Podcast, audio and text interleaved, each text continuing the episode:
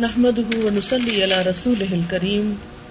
اما بعد فاعوذ بالله من الشيطان الرجيم. بسم الله الرحمن الرحيم. رب اشرح لي صدري ويسر لي امري واحلل عقدة من لساني يفقهوا قولي. قل هو الله احد الله الصمد. لم يلد ولم يولد. ولم يكن له كفوا احد صدق اللہ العظیم۔ کہہ دیجیے کہ اللہ ایک ہے، اللہ بے نیاز ہے، نہ اس سے کوئی پیدا ہوا ہے، نہ وہ کسی سے پیدا ہوا ہے، اور نہ کوئی اس کا شریک ہے۔ اللہ کی ہستی، کی معرفت ہر بندے پر لازم ہے۔ انسان پر سب سے زیادہ احسانات اس کے رب کے ہیں۔ اللہ رب العزت کے ان احسانات کا حق ادا کرنا تو ہم میں سے کسی کے لیے بھی ممکن نہیں۔ لیکن اس حق کو پہچاننا اور اس حق کو ادا کرنے کی کوشش کرنا ہم سب پر لازم ہے۔ اس کے حقوق میں سب سے پہلا حق یہ ہے کہ اس کو ایک مانا جائے۔ اس کے ساتھ کسی کو شریک نہ ٹھہرایا جائے۔ دنیا میں جتنے بھی رسول آئے، جتنے بھی پیغمبر آئے ان سب نے انسانوں کو اللہ تعالی کی یہی پہچان دی۔ قرآن پاک میں آتا ہے، وما ارسلنا من رسول الا نوحي اليه انه لا اله الا انا فاعبدوني کہ ہم نے جو بھی کوئی رسول بھیجا، ہم نے اس کی طرف وہی کی کہ اللہ کے سوا کوئی الہ نہیں، بس میری ہی عبادت کرو۔ سورت البقرہ میں ارشاد ہے وہ الہ کم اللہ واحد لا الہ الا ہو الرحمن الرحیم لوگو، تمہارا رب، تمہارا خدا، تمہارا الہ، بس ایک ہی الہ ہے، اس کے سوا کوئی عبادت کے لائق نہیں۔ اور وہ بہت رحم کرنے والا نہایت مہربان ہے۔ ایک اور جگہ پر ارشاد ہوتا ہے۔ وقال اللہ لا تتخذوا الہین اثنین انما هو الہ واحد یا فرحبون اور اللہ تعالیٰ نے فرمایا کہ دو معبود نہ بناؤ، دو الہ نہ بناؤ۔ بس وہ تو ایک ہی خدا عبادت کا حقدار ہے۔ بس تم مجھے سے ڈرو۔ یعنی ایک سے زیادہ اگر دو بھی بنانے کی اجازت نہیں، تو اس سے زیادہ کی تو کسی صورت بھی اجازت نہیں ہو سکتی۔ پھر فرمایا کل آپ کہہ دیجیے ان نما یو ہا کہ بے شک میری طرف وہی کی جاتی ہے، انما الہکم الہ واحد، فہل انتم مسلمون؟ کہ میرا الہ بس ایک ہی الہ ہے، کیا تم اس کی تابے داری کرو گے اس کی فرما برداری کرو گے سبحانہ هو اللہ الواحد القہار۔ پاک ہے وہ اللہ جو اکیلا ہے، زبردست ہے۔ گویا انبیاء علیہ السلام کے آنے کی غرض؟ کتابوں کی تعلیم کا خلاصہ یہی ہے کہ ہم سب اللہ کو ایک مانے۔ کس معنی میں ایک مانے؟ کہ وہی ہے جس نے پیدا کیا۔ وہی ہے جو تمام چیزوں کا اکیلے مالک ہے۔ وہی ہے جو ان تمام چیزوں کو رسک دیتا ہے، ان کو مینٹین رکھے ہوئے ہے۔ ان سب کا رب بھی وہی ہے۔ وہی ہے جو تمام لوگوں کی حاجات پوری کرتا ہے۔ اور ہر ایک کی مشکل آسان کرتا ہے اور سب انسانوں کو صرف اسی کی عبادت کرنی چاہیے۔ اگر اس چیز میں کوئی بھی انسان کمی بیشی کرتا ہے، تو اللہ تعالی کی طرف سے اس کو قبول نہیں کیا جاتا۔ آپ دیکھیں کہ ایک معمولی سی بات ہے کہ عام روز مرہ زندگی میں اگر کوئی کام ہم کریں، چھوٹا سا بھی کوئی کام، تو ہمارا کیا دل چاہتا ہے؟ کہ اس پر ہمارا ہی نام ہو۔ مثلاً کوئی کھانا بنایا، کوئی پینٹنگ بنائی، کوئی چیز ایجاد کی، تو اس میں اگر بنایا کسی نے ہو اور نام کسی اور کا لیا جائے، مثلاً کام ہم نے اگر کوئی کیا ہو اور نام ہمارے علاوہ کسی اور کا لگ جائے، تو آپ دیکھیں گے کہ آپ خود محسوس کر سکتے ہیں کہ اس پر کس قدر تکلیف ہوگی۔ پھر اسی طرح جیسے اطاعت اللہ کا حق ہے، عبادت اللہ کا حق ہے تو اس کو بھی ایک معمولی مثال سے ہم سمجھ سکتے ہیں کہ بالکل اسی طرح جیسے ماں ہے، ماں ایک بچے کو جنم دیتی ہے، پھر بچے سے ایکسپیکٹ کرتی ہے کہ بچہ اس کی بات مانے۔ اخلاقی اعتبار سے بھی، قانونی اعتبار سے، معاشرتی اعتبار سے بچے پہ فرض عائد ہوتا ہے کہ اپنی ماں کی بات سنے لیکن جب بچہ ماں کی بات نہیں مانتا اور ماں کے علاوہ یا ماں سے زیادہ کسی اور کو اہمیت دیتا ہے، تو اس پر ماں جتنی غمگین اور دکھی ہوتی ہے، شاید ہی کسی اور بات پر ہو سکتی ہو۔ ہمارے ہاں عموماً ساس اور بہو کے درمیان ایک کانفلکٹ یا جھگڑا اسی بنیاد پر تو ہوتا ہے کہ ساس یہ سمجھتی ہے کہ اس سے زیادہ ایک باہر سے آنے والی لڑکی کی اہمیت ہو گئی۔ اور بہو عموماً کہتی ہے کہ وہ اس کے لیے سب سے زیادہ اہم ہے، بنسبت کسی اور کے خواب و ماہی کیوں نہ ہو۔ اس بنا پر گھر میں ایک فساد، معاشرے کے اندر ایک بدمنی کسی کیفیت پیدا ہو جاتی ہے۔ بالکل اسی طرح اگر دنیا میں انسان اللہ کی بات ماننے کی بجائے اپنے نفس کی بات مانے یا دوسرے انسانوں کی بات مانے، تو اس سے دنیا میں کبھی بھی امن اور سلامتی اور سکون پیدا نہیں ہو سکتا۔ اسی لیے ہم دیکھتے ہیں کہ جتنے بھی انبیاء آئے، ان سب نے لوگوں کو صرف اور صرف اللہ کی طرف بلایا۔ مولانا حالی نے بہت سمپل اشار میں اس بات کو واضح کیا ہے کہ ہے ایک ذات واحد عبادت کے لائق، زبان اور دل کی شہادت کے لائق، اسی کی ہے سرکار خدمت کے لائق، اسی کے ہیں فرمان اطاعت کے لائق۔ لگاؤ تو لو اپنی اس سے لگاؤ، جھکاؤ تو سر اس کے آگے جھکاؤ۔ اسی پر ہمیشہ بھروسہ کرو تم۔ اسی کے سدا عشق کا دم بھرو تم۔ اسی کے غزب سے ڈرو گر ڈرو تم۔ اسی کی طلب میں مرو گر مرو تم۔ مبرہ ہے شرکت سے اس کی خدائی، نہیں اس کے آگے کسی کی بڑائی۔ تو یہ بہت آسان سے، مختصر سے شعر ہیں، لیکن اللہ تعالی کی ہستی، اس کی ذات اور اس کی اہمیت کو اس کے حق کو بہت اچھی طرح واضح کرتے ہیں۔ توحید دنیا میں انسان کے لیے امن اور سکون کا باعث ہے۔ آخرت میں انسان کے لیے نجات کا سبب ہے۔ اور شرک یعنی اللہ کی ذات اور اس کی عبادت میں، اس کے حکم میں کسی اور کو شریک ٹھہرانا اللہ تعالی کو سخت ناپسند ہے۔ اور یہ وہ گناہ ہے جس کے بارے میں فرمایا کہ اس گناہ کی معافی نہ ہوگی کہ ان اللہ یغفر الذنوب جمیعا۔ اللہ تمام گناہوں کو معاف کر دیتا ہے، لیکن اللہ شرک کو معاف نہیں کرے گا۔ اور شرک کے بارے میں قرآن پاک میں آتا ہے کہ ان شرک ظلم عظیم۔ شرک جو ہے، وہ بہت بڑا ظلم ہے۔ ظلم عربی زبان میں کہتے ہیں، کسی چیز کو اس کی اصل جگہ سے ہٹا کر کہیں اور رکھ دینا، کسی بھی چیز کو اس کا حق نہ دینا۔ یہ ایسے ہی ہے، مثال کے طور پر اگر یہ کمرہ ڈرائنگ روم شمار ہوتا ہے، تو اس میں اس کے مطابق ہی فرنیچر ہونا چاہیے۔ اور اگر یہاں لا کر چار پائیاں بچھا دی جائیں، تو یہ اس کمرے کا حسن مار دے گی۔ حالانکہ چار پائی ایک ایسی ضرورت ہے، جس کے بغیر گھر گھر نہیں کہلاتا، ہر گھر کی ضرورت ہے یعنی بیڈ جسے آپ کہہ سکتے ہیں۔ لیکن اگر وہ بیڈ آپ ڈرائنگ روم میں ڈال دیں گے، تو ڈرائنگ روم کا حق مارا جائے گا۔ اس کا ہولیا خراب ہو جائے گا۔ اسی طرح عبادت اللہ کا حق ہے کہ ہمارا سر اس کے آگے جھکے، ہم دعائیں اسی سے مانگے محبت اسی سے کریں، ڈر اسی کا ہو۔ جب انسان اس کے علاوہ اپنے یہ جذبات دوسروں سے وابستہ کر لیتا ہے، تو ایسے موقع پر اللہ تعالی سخت ناراض ہوتے ہیں اور اسے اپنے حق میں حق تلفی شمار کرتے ہیں۔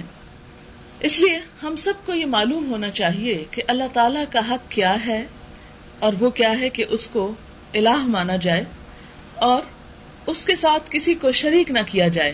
یہی کلمہ لا الہ الا اللہ کا اصل مقصود ہے۔ ایک بندہ مسلم اور کافر میں یہی ایک کلمہ فرق کرتا ہے کہ مسلمان دنیا کا وہ واحد انسان ہے کہ جو صرف اور صرف توحید پر اپنا ایمان اور یقین رکھتا ہے، اللہ کے ساتھ کسی کو شریک نہیں کرتا۔ لیکن افسوس کے ساتھ کہنا پڑتا ہے کہ بعض اوقات ہم جان کر نہیں، انجانے میں، بے سمجھے بعض ایسے کانسیپٹ ڈیولپ کر لیتے ہیں، بعض ایسی سوچیں رکھتے ہیں، بعض ایسے جملے بولتے ہیں کہ جس کے اندر کسی نہ کسی طرح شرک کی کچھ ملاوٹ ہو جاتی ہے۔ جیسے کہ نبی صلی اللہ علیہ وسلم نے فرمایا تھا کہ میری امت میں شرک اس طرح داخل ہو جائے گا جس طرح سیاہ رات میں سیاہ پتھر پر سیاہ چونٹی چلتی ہے۔ تو کسی کو پتا نہیں چلتا کہ یہاں کوئی چونٹی چل رہی ہے۔ اندھیرے میں اگر کوئی چیز چل رہی ہو تو انسان اس کو پہچان نہیں سکتا۔ اسی طرح جب دین سے لا علمی ہوتی ہے، جہالت کا اندھیرا ہوتا ہے، تو ایسے میں بھی انسان یہ نہیں پہچان پاتا کہ کہیں شرک ہو رہا ہے۔ پھر آپ دیکھیں کہ چونکہ شرک ایسا گنا ہے کہ جس کی موجودگی میں کوئی عبادت فائدہ نہیں دیتی، کوئی دوسری چیز انسان کو اللہ کے قریب نہیں کر سکتی، یہ بالکل ایسے ہی ہے کہ جیسے ایک انسان اگر بہت اچھی غذا کھائے، لیکن ساتھ ہی تھوڑا سا سینکھیا بھی کھا لے، تو اچھی غذا ساری کی ساری بیکار ہو جائے گی۔ اگر زہر ساتھ کھا لیا یا جراثیم بھری کوئی چیز کھا لی بالکل اسی طرح ایک طرف اگر انسان نماز پڑھتا ہے، روزہ رکھتا ہے، ذکر ازکار کرتا ہے، لیکن ساتھ ہی کچھ ایسی سوچیں رکھتا ہے، کچھ ایسے کام کرتا ہے کہ جس میں شرک ہے، تو اس میں یہ نیکیاں، شرک جو ہے، ان کو ضائع کر دیتا ہے۔ لہذا ہم دیکھتے ہیں کہ شرک کی حقیقت کیا ہے، شرک کی قسمیں کیا ہیں، کہاں کہاں شرک ہوتا ہے کہ ہم اپنی زندگی کا جائزہ لے کر اس شرک کو باہر نکال دیں۔ اور ہماری تمام تر توجہ اللہ رب العزت کی طرف ہو جائے۔ تو اس میں شرک کی چار قسمیں میں بیان کروں گی۔ پہلے قسم کا شرک شرک فل عبادت یعنی عبادت میں اللہ کے ساتھ دوسروں کو شریک کر لینا۔ سورت القحف کی آخری آیت میں آتا ہے ومن كان يرجو لقاء ربه فليعمل عملا صالحا ولا يشرك بعبادة ربه احدا کہ جو شخص اللہ سے ملنے کی امید رکھتا ہو، اسے چاہیے کہ نیک کام کرے اور اپنے رب کی عبادت میں کسی کو بھی شریک نہ ٹھہرائے۔ یہ اللہ تعالی کا صاف حکم ہے قرآن میں کہ ولا یشرک بے عبادت ربی ہی احدا اپنے رب کی عبادت میں کسی کو بھی شریک نہ کرو۔ مثلا، عبادت میں کیا کچھ آتا ہے؟ ویسے تو ساری زندگی ہی اطاعت اللہ کی عبادت کہلاتی ہے۔ لیکن خاص طور پر جو ہمارے ریچولس ہیں، جیسے نماز ہے، روزہ ہے، حج زکات ہے، یہ سب کچھ صرف اور صرف اللہ کے لیے ہونا چاہیے۔ مثلا، ہمارا سجدہ اللہ کے سوا کسی اور کے لیے نہیں ہونا چاہیے۔ لیکن افسوس کے ساتھ کہنا پڑتا ہے کہ بعض اوقات ہمارے ہی مسلمان بھائی بعض قبروں کے آگے سجدہ کرتے ہیں، جس کا میری اپنی آنکھوں نے مشاہدہ کیا۔ بعض اوقات قبروں کے گرد طواف کرتے ہیں، بعض اوقات ان سے دعائیں مانگتے ہیں اور صاف الفاظ میں اللہ کے علاوہ دوسروں کو پکارتے ہیں۔ مثلاً آپ دیکھیں کہ کتنا عام ہے یہ جملہ ہمارے ہاں یا علی۔ چلو اتنا ہوتا تو کوئی سوچتا کہ یہ شاید ویسے ہی ایک آدتن جملہ بولا لیکن ساتھ لگاتے ہیں مدد یا علی مدد۔ اور واضح عقیدہ یہ رکھتے ہیں کہ ہماری مشکلات میں حضرت علی رضی اللہ تعالی عنہ مدد فرماتے ہیں غائبانہ طور پر۔ اب دیکھیں کہ ایک مدد طلب کرنا ہوتا ہے کسی انسان سے۔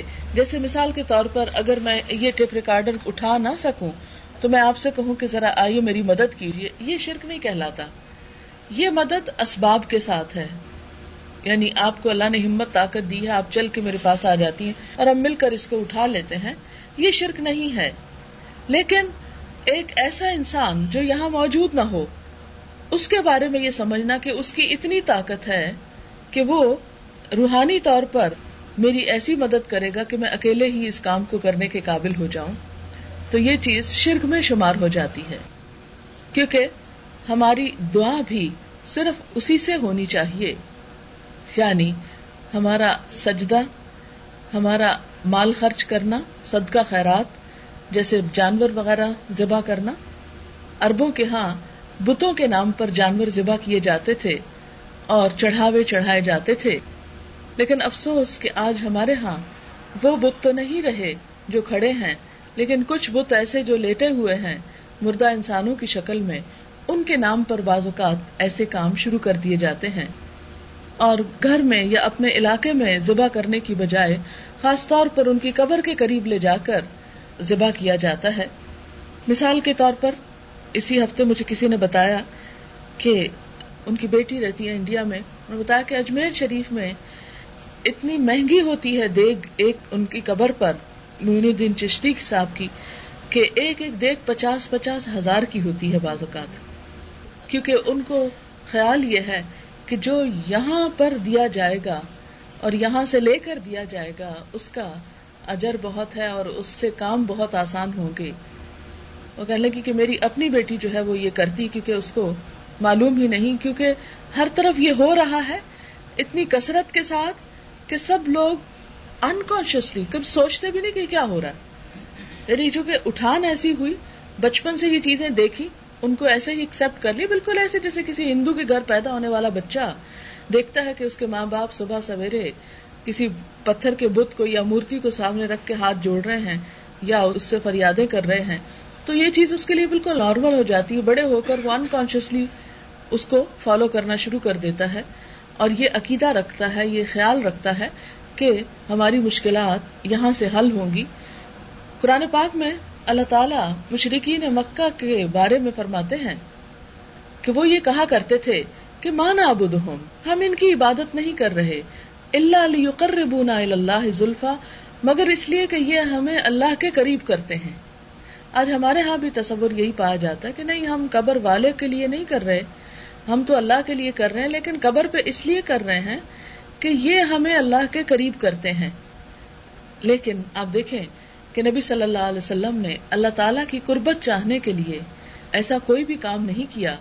قرآن پاک میں خود نبی صلی اللہ علیہ وسلم کو حکم ہے، فصل رب کا ون ہر نماز پڑھو اپنے رب کے لیے اور قربانی کرو اپنے رب کے لیے۔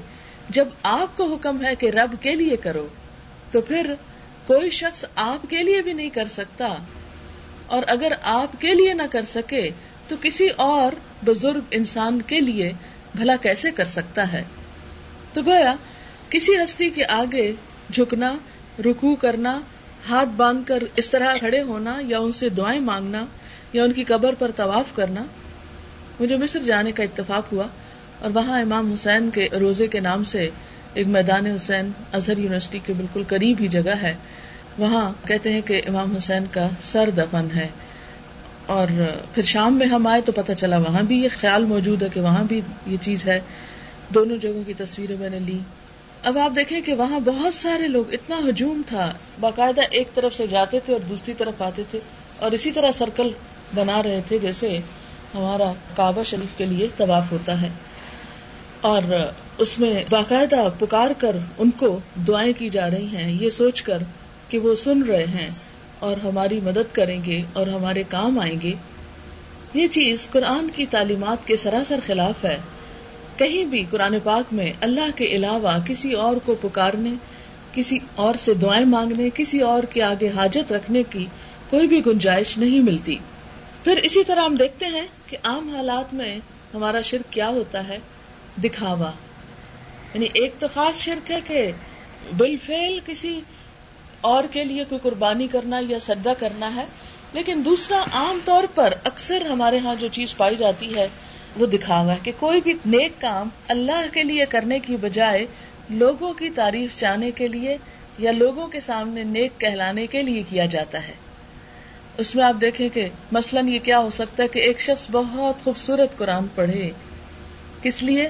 تاکہ لوگ کہیں، واہ، کیا خوبصورت قرآن پڑھا ہے۔ یعنی لوگوں کو خوش کرنے کے لیے۔ صدقہ خیرات کرے تو کس لیے؟ لوگ کہیں کتنا سخی ہے۔ اسی طرح بہت لمبی لمبی لوگوں کے سامنے نمازیں پڑھے خوشی و خزو کا اظہار کرے کہ تاکہ لوگ کہیں کہ یہ شخص تو بڑا متقی پرہیزگار ہے۔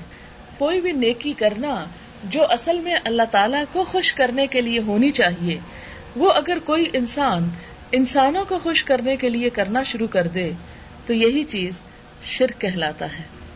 اور اللہ تعالیٰ اس سے سخت ناراض ہوتے ہیں۔ نبی صلی اللہ علیہ وسلم نے فرمایا، جس نے دکھاوے کی نماز پڑھی، اس نے شرک کیا۔ جس نے دکھاوے کا روزہ رکھا، اس نے شرک کیا۔ جس نے دکھاوے کا صدقہ کیا، اس نے شرک کیا۔ تو گویا، دکھاوا کر کے لوگوں کے سامنے لا کر ایک عبادت کرنا جو ہے، جس سے اللہ کی خوشنودی کی بجائے لوگوں کی خوشنودی مقصود ہو جائے، کہ ذرا لوگ مجھ سے خوش ہو جائیں۔ تو یہ چیز بھی شرک اصغر شمار ہوتی ہے۔ آپ صلی اللہ علیہ وسلم نے فرمایا کہ میں اپنی امت کے بارے میں جس چیز سے بہت زیادہ ڈرتا ہوں، وہ شرک اصغر ہے۔ ہم نے پوچھا، یا رسول اللہ صلی اللہ علیہ وسلم، شرک اصغر کیا ہے؟ تو اس موقع پر آپ نے یہی فرمایا، جس کا مفہوم یہ ہے کہ نماز، روزہ، صدقہ وغیرہ دکھاوے کو کرنا یعنی لوگوں کے لیے کرنا۔ اور یہ ایک کتنی ناپسندیدہ بات ہے۔ کہ انسان بظاہر تو اس پر عبادت اور نیکی اور تقوا اور پارسائی کا لیبل لگائے ہوئے ہو، لیکن اندر سے مقصود دنیا کمانی ہو۔ پھر اسی طرح دوسری قسم کا شرک شرک فل علم ہے۔ یعنی اللہ تعالی جیسا علم دوسروں میں ماننا۔ کہ جس طرح میرا حال اللہ تعالیٰ جانتے ہیں، ایسے ہی کوئی دوسرے بزرگ بھی جانتے ہیں۔ ان کو بھی پتا چل جاتا ہے کہ مجھے کیا تکلیف ہے۔ یہ چیز جو ہے، یہ بھی شرک میں شمار ہوتی ہے۔ مثلا یہ سمجھنا کہ کچھ لوگ فوت ہو کر بھی ہر وقت ہمارے حال پہ نظر رکھے ہوئے ہیں اور ہماری حفاظت کر رہے ہیں، اور ہماری مشکلات آسان کر رہے ہیں۔ تو ظاہر ہے کہ آنکھ ہو جل، پہاڑ ہو جل، اگر ہم زندہ بھی ہوں اور کوئی بھی نیک انسان جب زندہ ہوتا ہے، تو اس کو دیوار کے پیچھے نظر نہیں آتا۔ آپ کسی بھی بزرگ کے پاس چلے جائیں، تو وہ کیا بتائے گا؟ وہی جو سامنے ہے۔ غیب کی خبریں وہ نہیں دے سکتا۔ اللہ یہ کہ بعض لوگوں نے جنات کو مسخر کیا ہوتا ہے۔ اور آپ کو معلوم ہے کہ شیطان بھی جنوں میں سے ہے۔ اور شیطان کا سب سے دلچسپ مشغلہ کیا ہے کہ شرک کے راستے سے ان کے اعمال کروا کے برباد کیے جائیں۔ کیونکہ اس نے وعدہ کیا تھا نا کہ میں ان کی دائیں طرف سے آؤں گا، بائیں طرف سے آؤں گا، سامنے سے آؤں گا، پیچھے سے آؤں گا اور ان کی ایک بڑی تعداد کو اپنے ساتھ جہنم میں لے کر جاؤں گا۔ ولا تجد اکثر ہم شاکرین اکثر کو تم شکر گزار نہ پاؤ گے۔ لہذا شیطان کا سب سے بڑا حربہ یہ ہے کہ انسان چاہے جتنی مرضی نیکیاں کر لے، کرتا رہے اچھا ہے، تاکہ تھکے بھی اور اس کو حاصل بھی کچھ نہ ہو۔ اور میں ایک شرک کراؤں گا اور سب ملیا میٹ کرا دوں گا۔ بالکل ایسے ہی کہ جیسے کسی کو کسی سے اگر جیلسی ہو اور وہ دیکھے کہ بہت بڑی بلڈنگ بنا رہا ہے، تو وہ اپنی جیلسی کو کس طرح ٹھنڈا کرے کہ اچھا ہے، بناتا رہے، سارا پیسہ ذرا یہاں لگا لے، پھر میں ایک ڈائنامائٹ کے ذریعے اس کو اڑوا دوں گا۔ تو اس کے پاس کچھ بھی نہ رہے گا، سارا پیسہ بھی جائے گا اور ساری محنت میں بھی پانی پھرے گا۔ تو بالکل اسی طرح شیطان کیا چاہتا ہے کہ انسان کر لے عبادت جتنی کرنا ہے، لیکن میں اس سے ایسا ایک کام کراؤں گا کہ جس سے وہ سارے کاموں کا سفایا ہو جائے گا۔ اسی لیے ہمیں شرک سے بہت زیادہ محتاط اور کیئرفل رہنے کی ضرورت ہے۔ اور دوسرے نمبر کا شرک جس میں علم میں شرک ہے کہ اللہ جیسا علم کسی اور کے پاس بھی ہے اور وہ بن دیکھے ہمارے حال کو معلوم کر لیتا ہے، یا اسے ہمارے دل کی بھی خبر ہو جاتی ہے، یا وہ ہماری تکلیف کو جان کر وہ کہیں سے بھی ہماری مدد کو پہنچ جاتا ہے۔ یا وہ ہر وقت ہمارے پاس آس پاس رہتا ہے یا دور ہوتے ہوئے بھی اس کو ہماری خبر پہنچتی رہتی ہے۔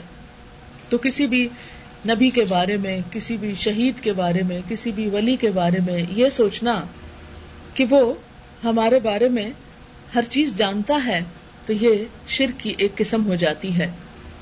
اسی طرح شرک فک تصرف ہوتا ہے یعنی مخلوق میں سے کسی کا اللہ تعالی کی طرح تصرف تسلیم کرنا۔ مخلوق میں اپنے ارادے سے تصرف کرنا اور اپنا حکم جاری کرنا، اپنی مرضی سے مارنا، زندہ کرنا، آرام و تکلیف دینا، تندرست اور بیمار کرنا، مرادیں پوری کرنا، مشکل کے وقت کام آنا، اولاد دینا، ہوا چلانا، بارش برسانا، یہ سب باتیں اللہ تعالی کے لیے خاص ہے۔ کوئی انسان خواہ وہ کتنا بھی نیک کیوں نہ ہو، نہ کسی کو اولاد دے سکتا ہے نہ کسی کو رسک دے سکتا ہے اور نہ ہی کوئی اور کسی کی حاجت پوری کر سکتا ہے۔ اگر کوئی انسان اللہ کے علاوہ کسی اور کو حاجت روا سمجھتا ہے، مشکل کو شاہ سمجھتا ہے، اولاد یا مال دینے والا سمجھتا ہے کہ اس کا بھی حکم چلتا ہے اور اس کی وجہ سے ہمیں چیزیں مل جاتی ہیں، تو یہ بھی شرک میں شمار ہوتا ہے۔ اور اسے شرک فت تصرف کہتے ہیں کہ موت اور زندگی کا مالک، نفع و نقصان کا مالک، اولاد کا مالک، اللہ کے علاوہ کسی اور کو سمجھنا۔ آپ نے دیکھا ہوگا کہ ہمارے ہاں بعض نام ایسے رکھے جاتے ہیں جس سے شرک جھلکتا ہے۔ مثلاً پنجابی میں ایک نام رکھتے ہیں پیرا دیتا اس کا مطلب کیا ہے کہ فلاں پیر صاحب نے عنایت کیا ہے، گویا ان کی دین ہے۔ تو یہ ایسے نام بھی جو ہیں، ان سے بھی شرک کی بو آتی ہے۔ اور یہ بھی اللہ تعالی کو ناپسند ہے کیونکہ اگر اللہ نہ دینا چاہے کسی کو، تو کوئی انسان دے نہیں سکتا۔ پھر اسی طرح شرک کی ایک اور قسم ہے عادتن شرک۔ عادت میں شرک کا آ جانا۔ یعنی عادت کے طور پر جو کام اللہ تعالی کے لیے کرنے چاہیے، وہ غیر اللہ کے لیے کیے جائیں۔ جیسے قسم کھانا۔ اللہ کے نام کے علاوہ دوسروں کی قسم کھانا، یہ گناہ ہے اور اس سے منع کیا گیا ہے۔ مثلاً کہنا تیری جان کی قسم۔ یا میرے بچوں کی قسم، یا میری بیوی کی قسم، یہ جو ہے، درست نہیں ہے، لیکن ہماری عادت میں شامل ہو گئی ہے یہ چیز۔ اور ہم اس کو بعض اوقات غیر قوموں کی دیکھا دیکھی، مسئلہ ہندو فلمیں دیکھ دیکھ کر، ان میں ایسی چیزیں سن سن کر ہم ایسے عادی ہو جاتے ہیں انکانشیسلی ہم ان کی باتیں اس طرح اپنا لیتے ہیں کہ ہم بھی وہی بولنا شروع ہو جاتے ہیں۔ اور اس طرح اس میں شرک شامل ہو جاتا ہے۔ اسی طرح اٹھتے بیٹھتے اللہ کے علاوہ کسی اور کا نام لیتے رہنا۔ یعنی بعض اوقات یہ ہوتا ہے نا، کوئی کام مشکل لگ رہا ہو بیٹھ کے اٹھا نہیں جا رہا، کہتے یا اللہ، تیرا ہی آسرا۔ تو ایسے اللہ کے علاوہ کسی اور بزرگ کا نام لے کے ان کو پکارنا، یہ چیز بھی شرک میں شامل ہو جاتی ہے۔ اب دیکھیں کہ اللہ تعالیٰ ہی نے پوری دنیا پیدا کی، وہی ہمیں سب کچھ دے رہا ہے۔ پھر ہماری طرف سے اس کی بجائے دوسروں کو ان چیزوں میں شریک کر لینا اللہ تعالیٰ کو سخت ناپسندیدہ ہے۔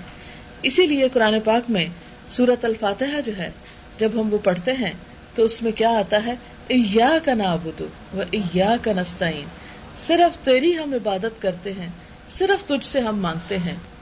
اللہ کے علاوہ کسی سے مانگنا، خواہ انبیاء ہی کیوں نہ ہو، درست نہیں۔ آپ دیکھیں کہ حضرت آدم علیہ السلام سے جب قصور ہوا، اللہ تعالیٰ ناراض ہوئے۔ حالانکہ وہ پیغمبر تھے۔ اللہ تعالیٰ نے فرشتوں سے سجدہ کروایا تھا ان کو۔ لیکن جب اللہ تعالیٰ ناراض ہوئے تو انہوں نے فرشتوں کو مدد کے لیے نہیں پکارا۔ کیا کہا؟ ربنا ظلمنا انفسنا و علم تغفر لنا و ترحمنا لنکونن من الخاسرین۔ اے ہمارے رب، ہم نے اپنی جان پر ظلم کیا۔ اگر تو ہمیں بخشے گا نہیں، معاف نہیں کرے گا۔ تو ہم ضرور خسارہ پانے والوں میں شامل ہو جائیں گے، نقصان اٹھائیں گے۔ اس کے بعد حضرت نو علیہ السلام بہت بڑے اللہ کے پیغمبر ہیں جنہوں نے ساڑھے نو سو سال تبلیغ کی۔ ان کو جب مشکل پیش آتی ہے اور قوم بہت ستاتی ہے اور وہ ان سے تنگ آ جاتے ہیں، ان کی اذیتوں سے، تو وہ بھی اللہ ہی کو پکارتے ہیں۔ پھر اسی طرح حضرت یونس علیہ السلام جب مچھلی کے پیٹ میں جاتے ہیں، مشکل میں پریشان ہوتے ہیں تو کس کو پکارتے ہیں؟ لا الہ الا انت سبحانک، انی کنت من الظالمین۔ کہ اے اللہ، تو پاک ہے، تیرے سوا کوئی الہ نہیں، اور بے شک میں ظالموں میں سے ہوں۔ یعنی میرا ہی قصور ہے۔ پھر اسی طرح اور انبیاء علیہ السلام جو ہیں، وہ بھی اپنی مشکلات میں اللہ تعالیٰ ہی کو پکارتے ہیں۔ حضرت ابراہیم علیہ السلام جو اللہ کے دوست تھے، وہ بھی اللہ تعالیٰ ہی کو پکارتے ہیں۔ اور فرماتے ہیں کہ ولا تخزنی یوم یبعثون اللہ جس دن لوگوں کو تو اٹھائے گا، اس دن مجھے رسوانہ کرنا۔ وقفر لے ابھی ان کا من الدالین میرے باپ کو بخش دے کہ وہ گمراہوں میں سے تھا۔ اور رب جعلنی مقیم الصلاۃ ومن ذریتی ربنا وتقبل دعا۔ ربنا اغفر لی ولوالدی وللمؤمنین یوم یقوم الحساب۔ مشہور دعا ہے۔ حضرت ابراہیم علیہ السلام اللہ تعالیٰ ہی سے مانگ رہے ہیں۔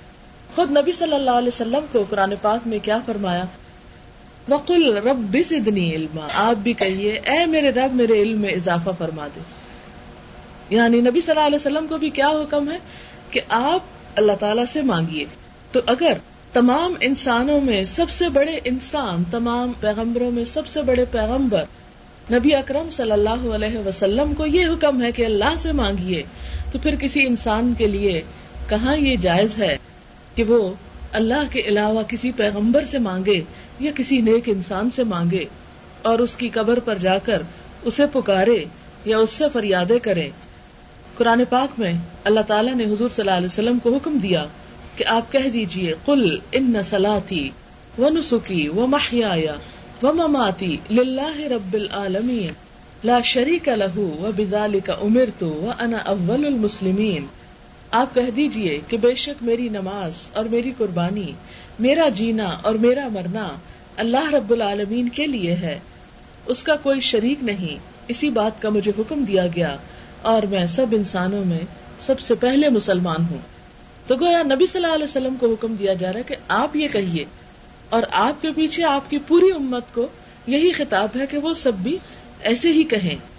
قرآن پاک میں اللہ تعالیٰ تمام انسانوں کو خطاب کر کے فرماتے ہیں، یا الناس اعبدوا ربکم، اے لوگو، سب لوگو صرف مسلمانوں کو نہیں کہا جا رہا، اس میں ہندو بھی شامل ہے سکھ بھی شامل ہے تمام دنیا کے لوگ شامل ہیں۔ یا الناس اعبدوا ربکم، اے لوگو، اپنے رب کی عبادت کرو۔ کیوں؟ اس لیے کہ اللہ خلقکم، اسی نے تو تم کو پیدا کیا ہے۔ والذین من قبلکم اور ان لوگوں کو بھی جو تم سے پہلے گزرے ہیں۔ لا اللہ تتقون، تاکہ تم بچ سکو۔ یعنی برے کاموں سے بچ سکو، برے انجام سے بچ سکو۔ پھر عام طور پر ہم دیکھتے ہیں کہ بعض اوقات ہم چھوٹی چھوٹی باتوں میں اللہ کے ساتھ دوسروں کا بھی نام لے لیتے ہیں۔ مثلاً ایک شخص نے دریافت کیا کہ یا رسول اللہ صلی اللہ علیہ وسلم، کون سا گنا اللہ کے نزدیک سب سے بڑا ہے؟ آپ نے فرمایا کہ اس کے ساتھ جس نے تم کو پیدا کیا، شریک ٹھہرانا سب سے بڑا گنا ہے۔ ندن وہ خلق کا تو یہ کیسے ہوتا ہے؟ ایک شخص آپ صلی اللہ علیہ وسلم کے پاس آیا اور کہنے لگا جو اللہ چاہے اور جو آپ چاہیں۔ آپ نے فرمایا، نہیں اجالتا نہیں ندن کیا تم نے مجھے اللہ کا شریک بنا دیا؟ بس یوں کہو کہ جو اللہ چاہے۔ یہ نہ کہو، اللہ بھی چاہے اور جو آپ بھی چاہیں۔ مجھے اللہ کے ساتھ شریک نہ کرو۔ کیونکہ قرآن پاک میں بھی آتا ہے نا کہ وما تشاؤن اللہ یشا اللہ تمہارے چاہنے سے کچھ نہیں ہوتا، مگر یہ کہ اللہ چاہے۔ جب تک کوئی چیز اللہ تعالیٰ نہ چاہے، اس وقت تک بندے کے چاہنے سے فرق نہیں پڑتا۔ چاہے کوئی کتنا ہی بڑا بندہ ہے۔ ایک اور حدیث میں ہے کہ آپ صلی اللہ علیہ وسلم نے حضرت معاذ سے فرمایا، معاذ، کیا تم یہ جانتے ہو کہ اللہ تعالیٰ کا حق بندوں پر کیا ہے اور بندوں کا حق اللہ تعالیٰ پر کیا ہے؟ میں نے ارض کیا، اللہ اور اس کے رسول ہی زیادہ جانتے ہیں۔ آپ نے فرمایا، اللہ کا حق بندوں پر یہ ہے کہ اسی کی عبادت کریں، اس کو ایک جانے اور اس کے ساتھ کسی کو شریک نہ قرار دیں۔ اور بندوں کا حق اللہ پر یہ ہے کہ اللہ ایسے بندوں کو سزا نہ دے کہ جو اپنا سب کچھ اللہ کو سمجھتے ہیں۔ کیونکہ قرآن پاک میں آتا ہے وہ لذین امن اشد حب اللہ وہ لوگ جو ایمان لائے اللہ کی محبت میں سب سے زیادہ شدید ہوتے ہیں۔ اسی طرح جیسا کہ پہلے میں نے ارض کیا کہ شرک چونکہ چیوٹی کی چال سے بھی زیادہ استگی سے انسان کے اندر شامل ہو جاتا ہے، اس لیے بہت کانشیس ہونے کی کیئرفل ہونے کی ضرورت ہے۔ مثلاً آپ دیکھیں کہ ہم عادت یہ کہہ دیتے ہیں، اگر آج کتا نہ ہوتا تو ہماری تو چوری ہو جاتی۔ تو اب ہم نے بول کے کیا کر دیا کہ کتے کو اس قابل سمجھا کہ اس نے ہم کو بچایا۔ اللہ کے کتے بےچارے کی کیا مجال۔ لیکن عادت ہم ایسے جملے بول جاتے ہیں۔ اگر فلاں ڈاکٹر نہ ہوتا میں تو مر ہی جاتی۔ تو یہ زندگی اور موت اللہ کے ہاتھ میں ہے۔ تو یوں کہنا چاہیے کہ اللہ تعالیٰ نے فلاں کے ذریعے مجھے فائدہ پہنچایا۔ لیکن ہول سول اسی ڈاکٹر کو ہی لائف سیور سمجھنا یا کسی اور چیز کو اپنی نجات کا اور مصیبت سے بچنے کا ذریعہ سمجھنا اور اللہ کی ذات کو بھول جانا، یہ بات درست نہیں۔ حدیث قدسی ہے۔ اللہ تعالیٰ نے فرمایا، میں تمام شریکوں سے بے پرواہ ہوں۔ جس نے کوئی ایسا کام کیا کہ اس کام میں میرے ساتھ دوسروں کو شریک کیا، تو میں اس کو بھی چھوڑتا ہوں اور اس کے شریک کو بھی چھوڑتا ہوں اور میں اس سے بیزار ہوں۔ یعنی میرے ساتھ اگر کوئی کسی اور کو پکارتا ہے، تو میں اس سارے عمل سے ہی بیزار ہوں۔ پھر آپ دیکھیں کہ ہم جتنی بھی دعائیں مانگتے ہیں وہ سب کیا ہے؟ قرآن کی دعائیں رب بنا۔ ڈائریکٹ اللہ تعالیٰ کو پکارا ہوا ہے۔ حدیث میں کیا آتا ہے کہ نبی صلی اللہ علیہ وسلم بھی جو دعائیں مانگتے تھے، وہ اللہ اے اللہ، کہہ کے پکارا کرتے تھے، دعائیں مانگا کرتے تھے۔ نبی صلی اللہ علیہ وسلم نے فرمایا، اللہ تعالیٰ نے حضرت علیہ السلام کو پانچ باتوں کا حکم دیا کہ خود ان پر عمل کرو اور بنی اسرائیل کو بھی ان پر عمل کا حکم دو۔ قریب تھا کہ وہ اس میں ڈھیل کر جائیں۔ تو حضرت عیسیٰ علیہ السلام نے ان کو یاد دلایا کہ آپ کو پروردگار عالم کا حکم تھا کہ ان پانچ باتوں پہ خود بھی کار بند ہو اور دوسروں کو بھی حکم دیں۔ بس یا تو آپ کہہ دیجیے یا میں پہنچا دوں۔ حضرت یاہی علیہ السلام نے فرمایا، مجھے ڈر ہے کہ اگر آپ آگے نکل گئے تو اللہ تعالیٰ کہیں مجھے عذاب نہ دے یا زمین میں دھنسا نہ دیا جاؤں۔ بس یاہی علیہ السلام نے بنی اسرائیل کو بیت المقدس میں جمع کیا۔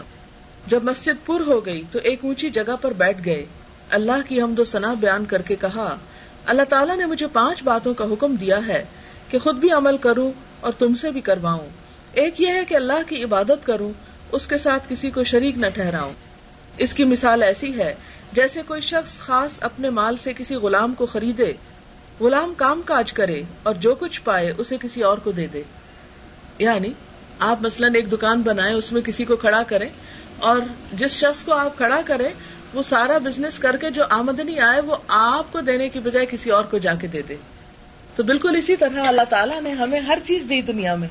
اور ہم کیا کریں کہ عبادت کسی اور کی شروع کر دیں۔ کسی اور کو اللہ سے بڑھ کر چاہنے لگے یا کسی اور کے نام پر اپنی عبادت کرنے لگے کسی اور کی خوشی کے لیے۔ پھر اسی طرح فرمایا کہ کیا تم میں سے کوئی اس بات کو پسند کرتا ہے کہ اس کا غلام ایسا ہو؟ ٹھیک اسی طرح تمہارا پیدا کرنے والا، تمہیں روزی دینے والا تمہارا حقیقی مالک اللہ وحدہ لا شریک ہے بس تم اسی کی عبادت کرو، اس کے ساتھ کسی کو شریک نہ کرو۔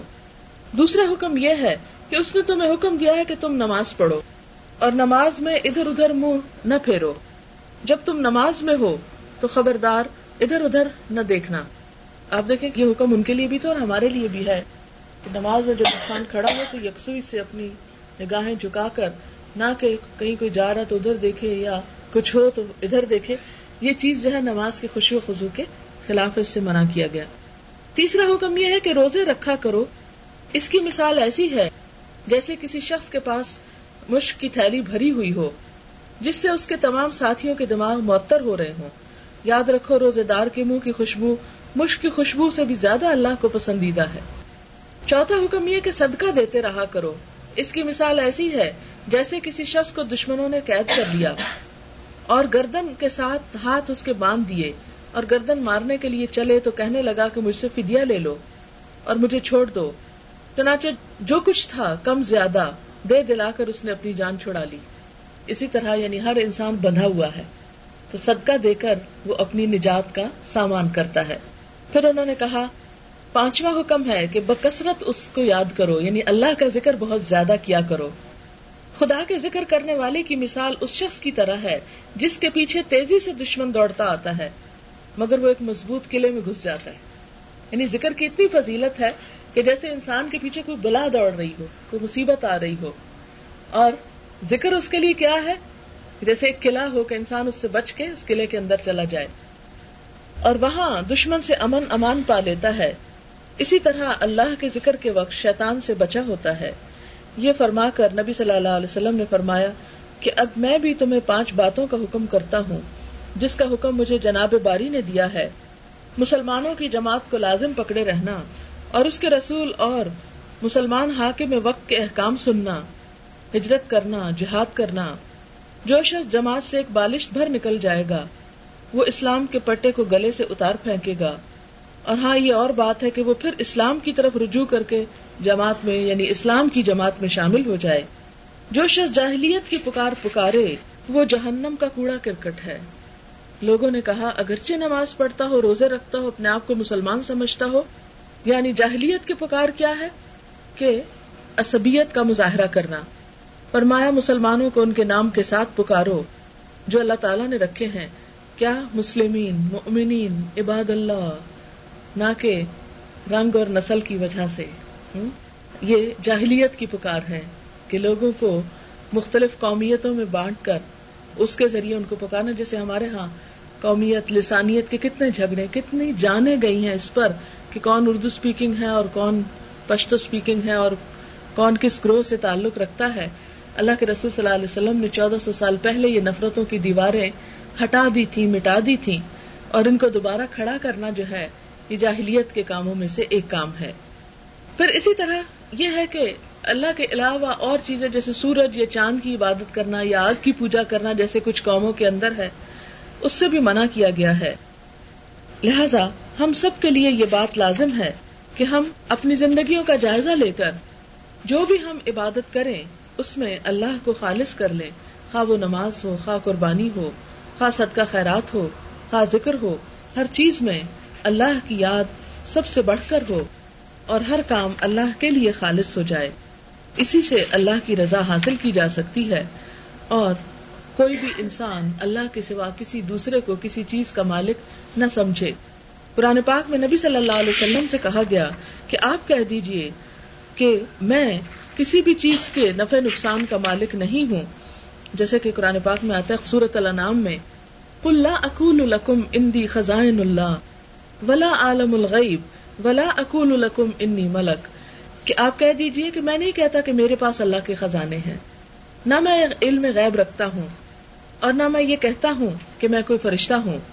یعنی نبی صلی اللہ علیہ وسلم جن کی ہستی تمام انسانوں سے بڑھ کر ہے، اگر ان کے بارے میں یہ حکم ہے کہ وہ خود کسی چیز کے مالک نہیں، سب کا مالک اللہ ہی ہے، تو پھر کسی اور انسان کے پاس کسی چیز کی ملکیت کیسے ہو سکتی کہ کوئی کسی کی مشکل آسان کرے یا رسک دے یا دکھوں میں کام آئے؟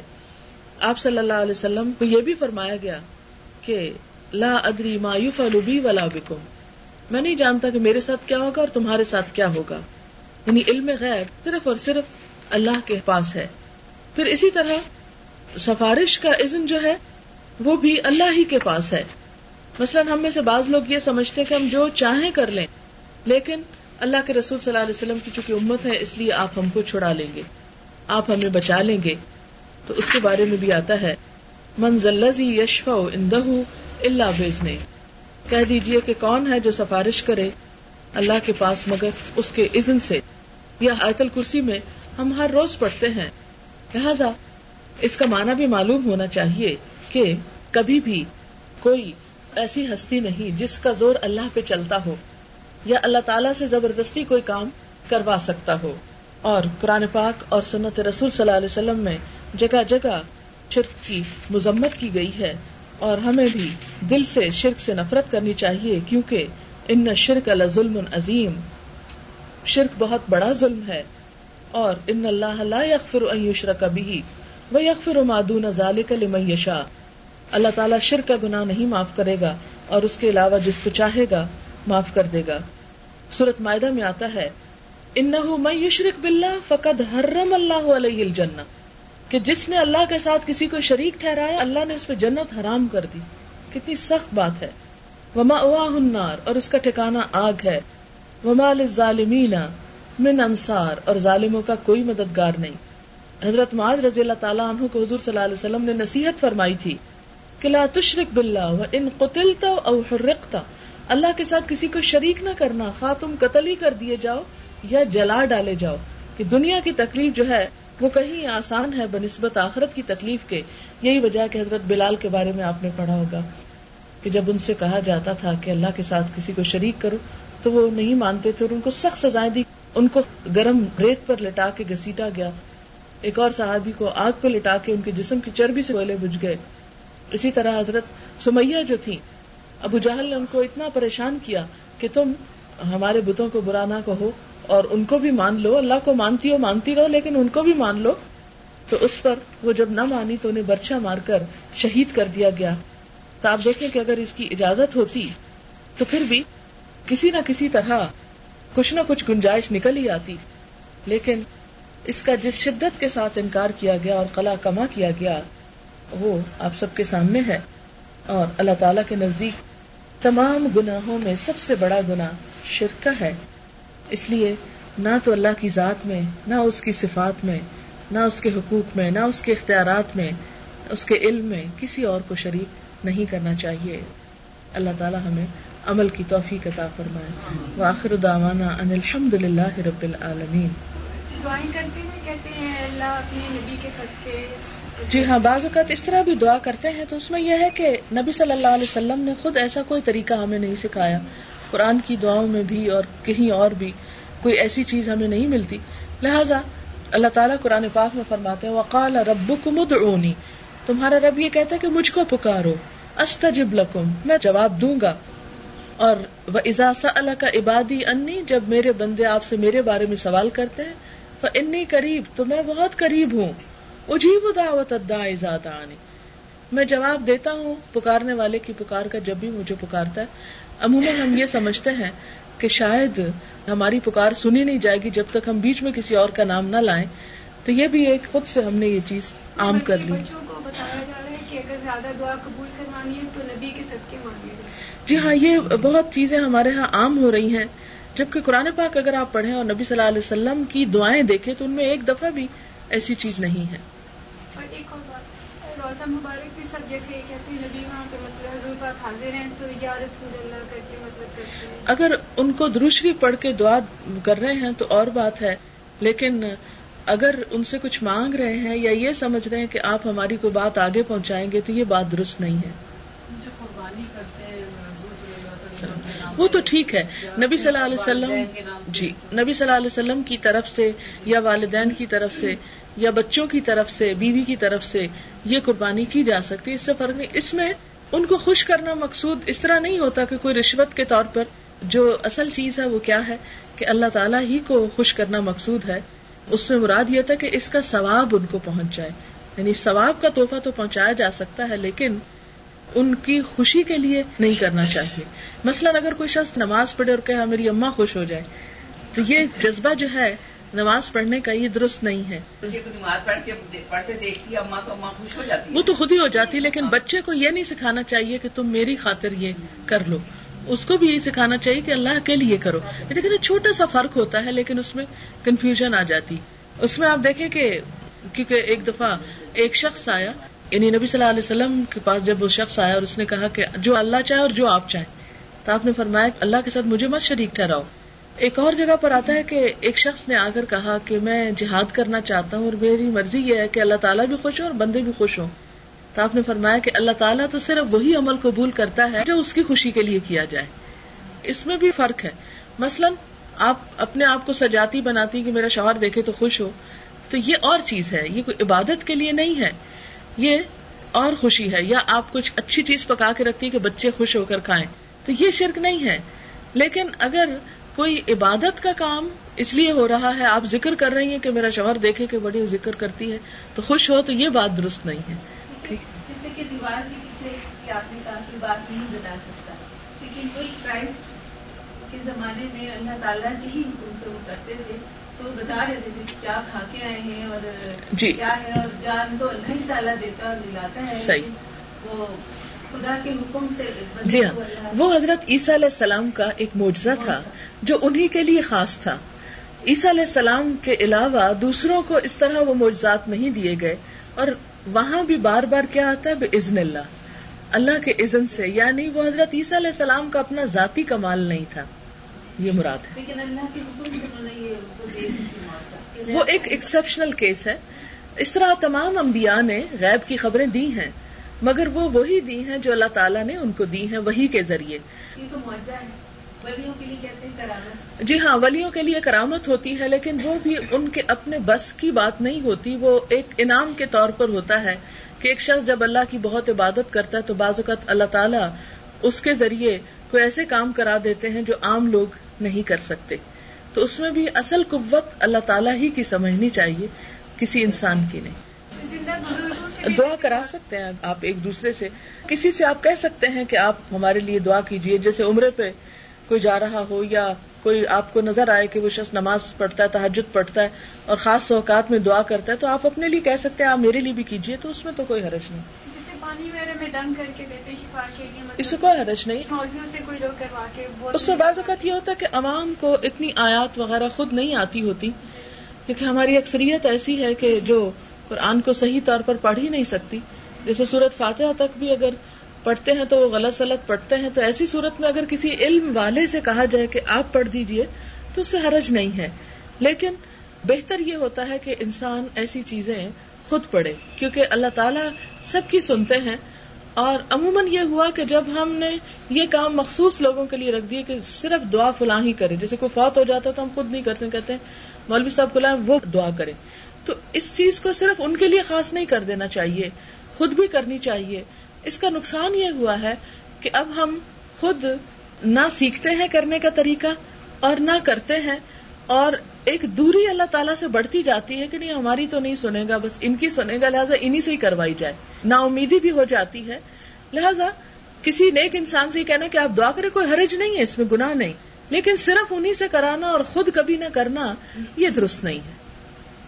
دعا سبحان اللہ والحمد للہ ولا الہ الا اللہ واللہ اکبر ولا حول ولا قوة الا باللہ العلی العظیم اللهم صل على محمد وعلى آل محمد كما صليت على إبراهيم وعلى آل إبراهيم إنك حميد مجيد اللهم بارك على محمد وعلى آل محمد كما باركت على إبراهيم وعلى آل إبراهيم إنك حميد مجيد ربنا آتنا في الدنيا حسنة وفي الآخرة حسنة وقنا عذاب النار.